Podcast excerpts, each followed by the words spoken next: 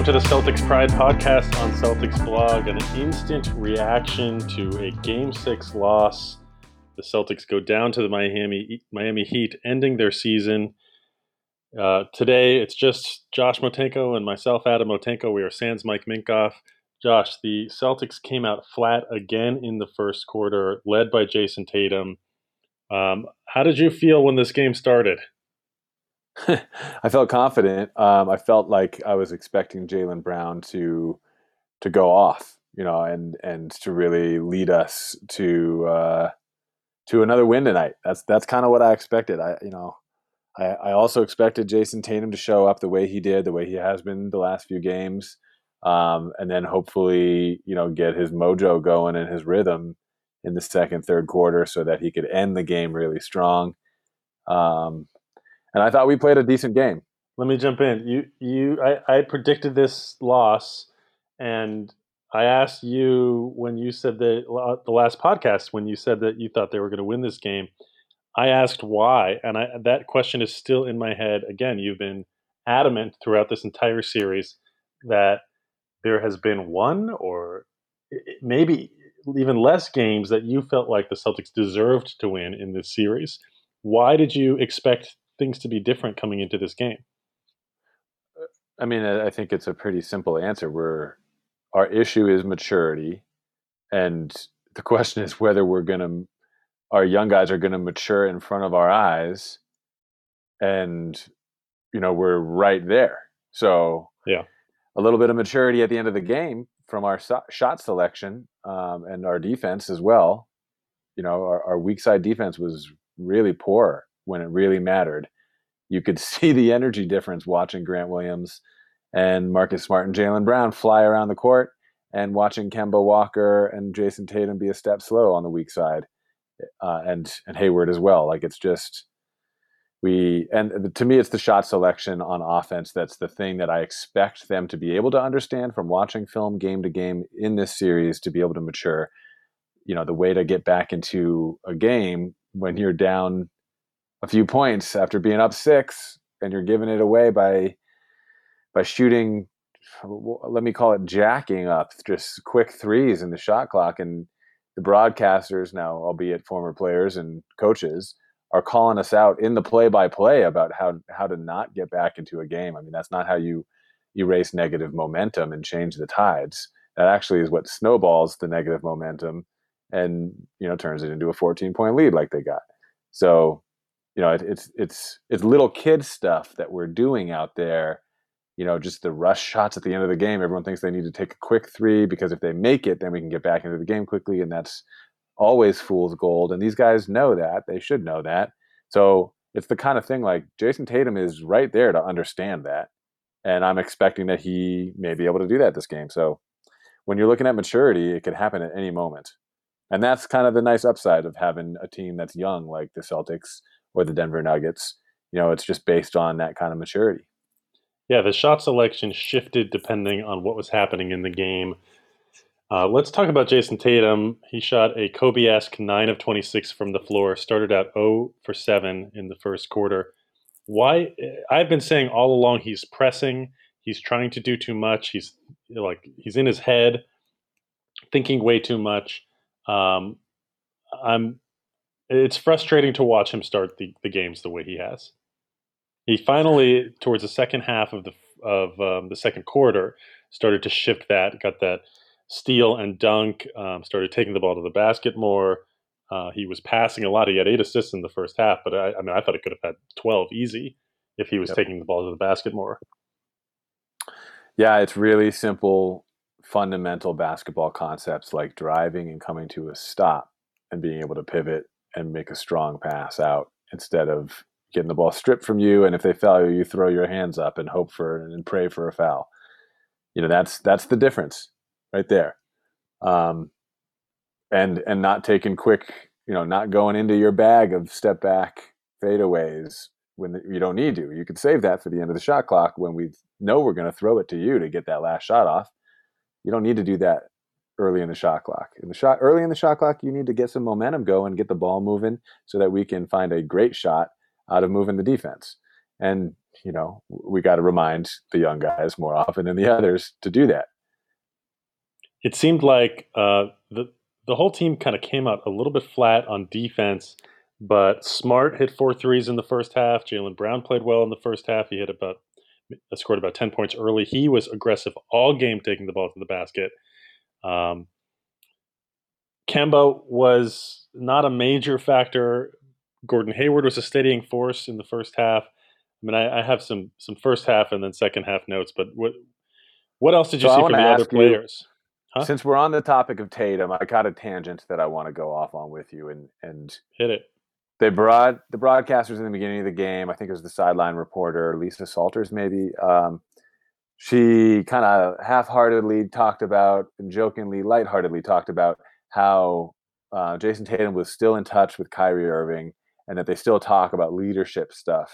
Ugh. And I was kind of, I don't know if you saw that. I was kind No. of like cringing, and I, I've always wondered, you know, who's in Tatum's ear and who's he listening to like the the whole obsession with kobe is all fine and good. We love kobe. He passed away recently. We can't say anything bad about him. Um, and he's just a legend. I mean he you know he he would have off the court kobe would have been a champion for women's sports for the next 40 years. It, you know and that's we lost a person like that right? But you know as a basketball player and as an ego kobe was always off. His teammates never liked him. His, you know, and, and he really imitated that Michael Jordan thing to the point of rebranding it. Um, uh, you know, the the the Mamba mentality, which it's not. It's the Jordan mentality. But there's there's almost like a there's almost like a spectrumy type of uh, experience that Kobe has, where he's just so incredibly focused that he's incre- in, you know he's socially awkward and rubs everybody the wrong way and no one understands how to deal with him and he's overprotective um, and i'm just i've always felt like the the influence on jayson tatum was good. You want that? You want your players to work out with an all-time great like that but there's i, I never thought it was all the way good. Like there's i worried always about like what kind of mentality stuff is he uh, also you know sharing with with tatum? And and who does Tatum really listen to? Like, does he listen to Brown as much as he obviously did when he was a rookie, or does he listen to you know Marcus Smart, or does he listen to Brad Stevens, or does he listen to like others outside, other superstars or people who are seen as superstars, like a, a Kyrie Irving, you know? And when Irving's in his ear, and Jaylen Brown and Marcus Smart and Brad Stevens are in his ear, like is he is he having trouble deciphering with mixed messages sometimes of how should he really be? How should he become the, the superstar that he wants to become what do you think about all that Well, I'm I'm curious about what your theory is on what Tatum believes that is unhelpful. oh well i mean the idea of taking hero shots at the end of the game or or trying to put the whole team on your back with isolation scoring in the beginning or isolation shot selection in the beginning of the shot clock like those concepts could easily be chalked up to just immaturity you know and, and he needs to watch more games of himself doing that so that he can stop the habit and see the actual problem. Because it may be that he's getting the feedback from the coaches and then he goes back on the court and he's still like no i got to do this my way now you know and it do- hasn't clicked yet and that's a kind of an innocent learning process thing that young players go through especially super talented you know potential stars. But you know as a coach you're always you know trying to keep extra voices out of your players ears and you know that your players are always hearing people in their ear saying things that may not be uh, to the service of the team or or to the best interest of that player necessarily. Even even things that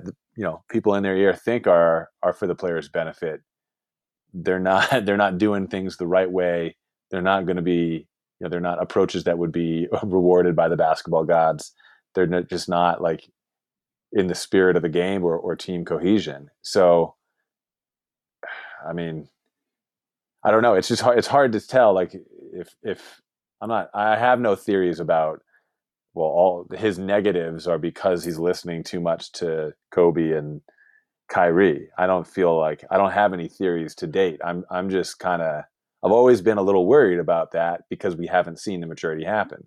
If we see the the the the intentions by Tatum to make the right play every time instead of trying to put the whole load on his shoulders, I think that we, you know, he came out of the game playing that way, missing shots, but still getting assists, still driving to kick and making great left-handed bounce passes into the high post for open scores. You know, like that. He he saw that the middle was wide open in the zone, and he got the ball there, and we scored off of it. Like he started the game, I think, the right way, even though he missed those shots. And I just don't understand why he can't finish those games the same way with the same mentality. He, you know, he he short circuits mentally and, and goes into fear stuff about I got to shoot this three right now or else we're to lose. And then of course we lose. Yeah, he's 22 years old. It's, yeah, no, I know, get the, it. The expectation we said this last time. The expectations that we have for Tatum are based on what the Celtics need to win a championship this year, and he just isn't there yet. And let's remember where he came from at the beginning of the year you know, a guy scoring 19, 20 points per game. He never had, you know, 15 games in a row with 30 points or whatever he did this year to tie Larry Bird for the Celtics record. He never, you know, became an all star until this year and then made a jump, you know, to continue that kind of a play when, when uh, the bubble reopened things. Like he was, he was playing great. He was still at that level, but the consistency isn't there to be a champion yet, and and he's come two steps in one year. I feel like, um, and and now he's still one step away. Coming into this year, he he Josh last year he he scored fifteen point seven points per game on the year. Right. Yeah.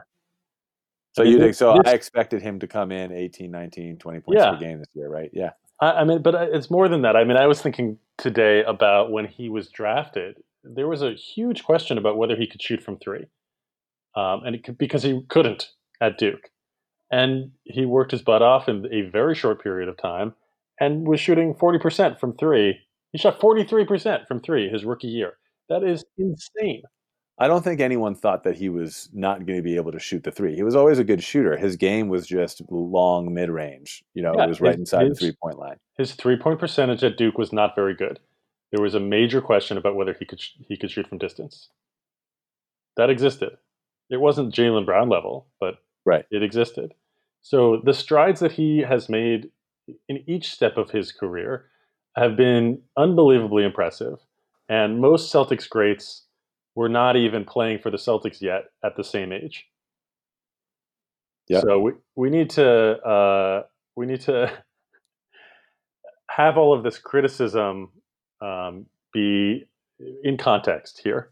Uh, Let's get back did, to this game. Um, why did it take until the fourth quarter for the Celtics to play with a sense of urgency and aggression?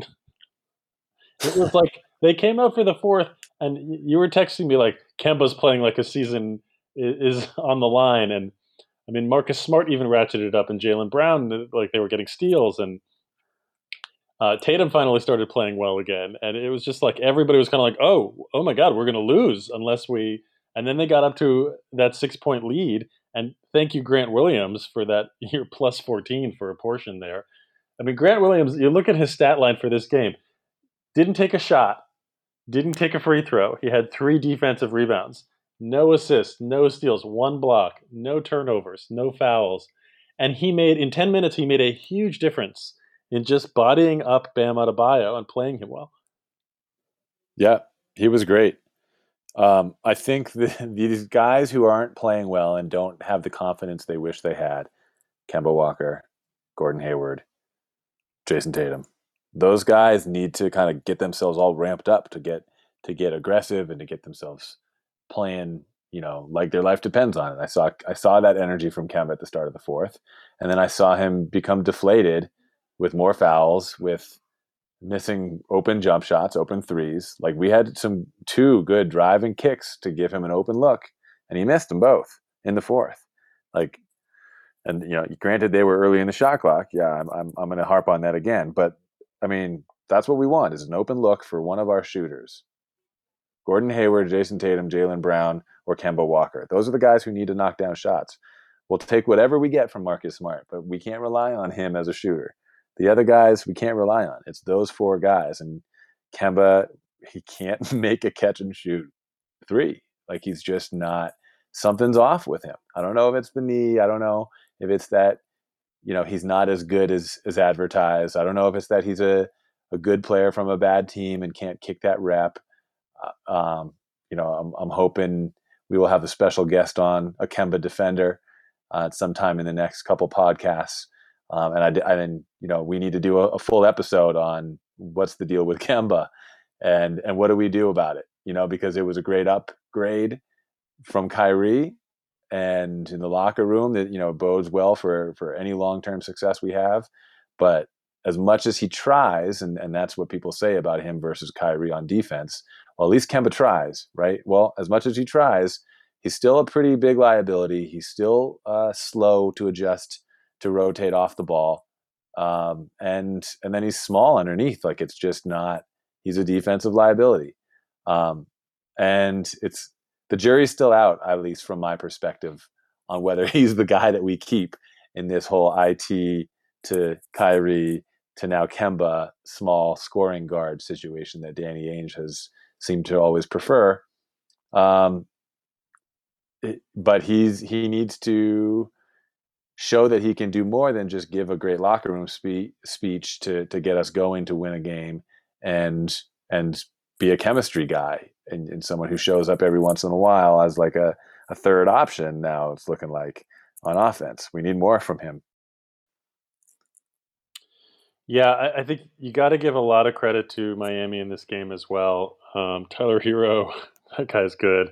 Andre Iguodala, perfect from the floor in this game, plus 20 in 28 minutes, I want to say. He really showed what uh, the difference between what it looks like when you've been to the championship six years in a row, like he has now, uh, and you've won three, even at 36 years old. He shows what that looks like instead of what this very young Celtics team um, does on the floor, especially in important games. Um, and Bam Adebayo, I mean, we we may, he was definitely the best player in this game. Josh, do you who do you think is the MVP of the series? Yeah, it's got to be Bam. I, I think you know I was thinking about the Heat's top four players during this game. You know, it's Bam Adebayo number one. I, I'm trying to remember back what we said in our preview podcast. But oh, after I, seeing the series, oh, I had Bam right up there. I couldn't decide between Bam and Tatum, and you guys were giving me crap for having Bam too high. Yeah, and and Bam is over Tatum right now, right? Yep. As as number one. Number two for the Celtics was Jaylen Brown, in my opinion. Number two for the Heat, you could say it's Tyler Herro. You could say it's it's Jimmy Butler, but I think either of those guys beats Jaylen Brown. You know, and and whoever you take of the Heat third, you know, you're up against Marcus Smart, right? You're not up against Kemba Walker. If you are up against Kemba Walker, he's being outplayed by Herro or whoever it is as well. So, and then Goran Dragic was just incredible. The, the threes that he hit, you know, those step back threes that it's just, I don't think those shots are going in and they always do. And it, it's, it makes me sports hate Goran Dragic. Like it's so frustrating. 34. You know, he's still he's still playing at such an elite level at 34. He outplayed Gordon Hayward, our fourth. Yep. Right? Miami went on a 35 to 17 run to end the game, the last nine minutes of the game. Josh, you know the the 50 40 90 club, right? Yeah. Shooter is good if they shoot 50% from field goal, 40 from three, 90 from free throw. As a team, Miami shot 56 from the floor, 48 from three and 85 from the line. You're not going to win those games. For this game, yeah. Yeah. Yeah, and and Iguodala was really the one who who kind of steadied them, who's been terrible throughout the series and the playoffs in general. He had more points in this game than he did in the entire playoffs. He had the most points in this game of the entire season for him. You know, it's and, and that's why you have a guy like that. That's why you trade for for him. Uh, you know, from the Grizzlies, and it's it's a guy it's guys like that that the Celtics need to pick up. I feel like for for next year, if we can get one or two of these draft picks and then get one or two of the other ones, uh, ship them out and get and get a, a vet who can knock down some threes or two. I think that that's going to be huge to solidify our locker room, our playoff success and our maturity